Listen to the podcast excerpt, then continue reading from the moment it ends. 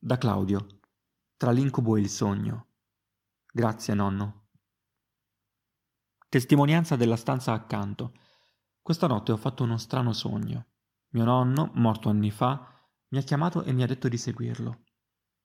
Titubante e sospettoso, ho seguito il suo consiglio, pensando che mi avrebbe portato in un luogo lontano. Ahimè, mi sono trovato in una stanza vicino, piena di persone amiche. Perplesso, ho chiesto da quanto tempo erano sedute in quel luogo ad aspettarmi. Tutte in coro mi hanno risposto che erano in quel luogo da sempre, anzi ero io che con il frastuono non avevo mai sentito le loro voci. Sempre più perplesso chiedo al nonno che cosa sta succedendo. E lui, come al solito, con il suo sorriso serafico e con lo sguardo penetrante, mi sussurra tranquillo. Sei in buone mani.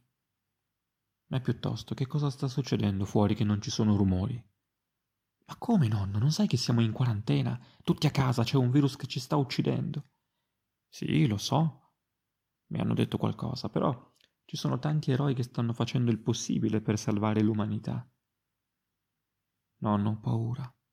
Il silenzio mi uccide dentro. Gli rispondo impaurito. Nonno Massimo, mi risponde così. Vedi caro nipote, per anni sei stato troppo impegnato a parlare con amici virtuali, sui social con l'incognito, a correre e non arrivare mai in tempo, ad avere certezze in tutto, a trovare soluzioni in ogni momento, a essere connesso con il mondo. E adesso che sei solo, con la tua anima, hai paura.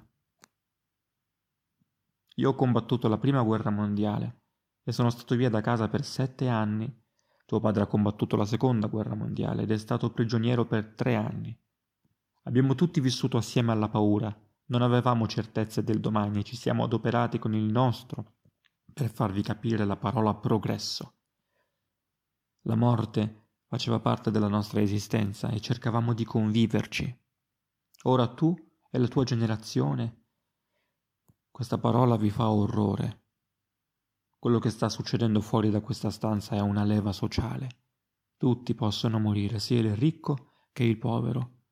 Tutti abbiamo e avete bisogno l'uno dell'altro, perché non mantenere un comportamento adeguato può portarvi alla malattia. Adesso tutti siete nei vostri comodi divani, ma non sapete accettare l'ignoto perché vi manca la forza interiore. Siete stati abituati al tutto e facile. Così dicendomi, mi accompagna alla porta. Comincio a urlare: Nonno, nonno, aiutami! Che cosa devo fare adesso? La sua risposta è questa. Torni nella tua stanza e da domani inizi di nuovo come abbiamo fatto noi, a ricostruire il mondo prendendo il meglio delle persone. Ognuno deve fare la sua parte con onestà e senso civico. Ascoltando la propria coscienza si può dire che il bene tuo è di tutti e chi bara è il male di tutti. Ognuno nel silenzio interno deve ricostruire l'umanità intera, nel rispetto di coloro che hanno perso la vita adesso e che mettono in gioco la propria esistenza per garantire il futuro. Suona la sveglia, ma per me è un giorno diverso. Claudio.